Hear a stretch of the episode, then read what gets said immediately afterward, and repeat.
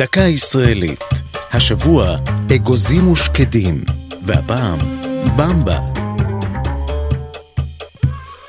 אחד הזעתותים המוכרים ביותר בארץ הוא התינוק של במבה, הסמל המסחרי של אחד החטיפים האהובים על ילדי ישראל.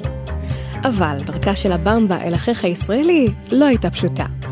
בשנת 1964 הומצא החטיף בחברת אוסם, ובתחילת דרכו היה בטעם גבינה.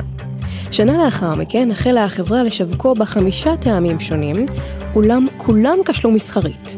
כולם פרט לאחד, החטיף בטעם בוטנים.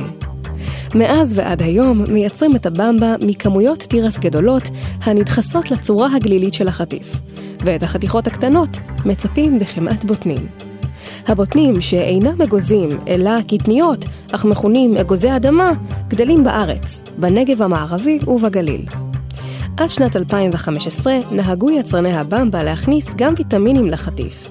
אולם בעקבות בדיקה שהראתה כי החטיף מכיל כמות גדולה מדי של תוספי תזונה, הוחלט להסירה מהמתכון. במחקר שנערך בבריטניה לפני מספר שנים, מייחסים לבמבה אפילו סגולה רפואית. בזכות החשיפה לחטיף בגיל מוקדם, שיעור האלרגיה לבוטנים בקרב תינוקות בארץ נמוך יותר מאשר בשאר העולם. זו הייתה דקה ישראלית על אגוזים, שקדים ובמבה. כתבה והפיקה אור זוהי סולומוני. ייעוץ סופי שולמן. ייעוץ לשוני הדוקטור אבשלום קור.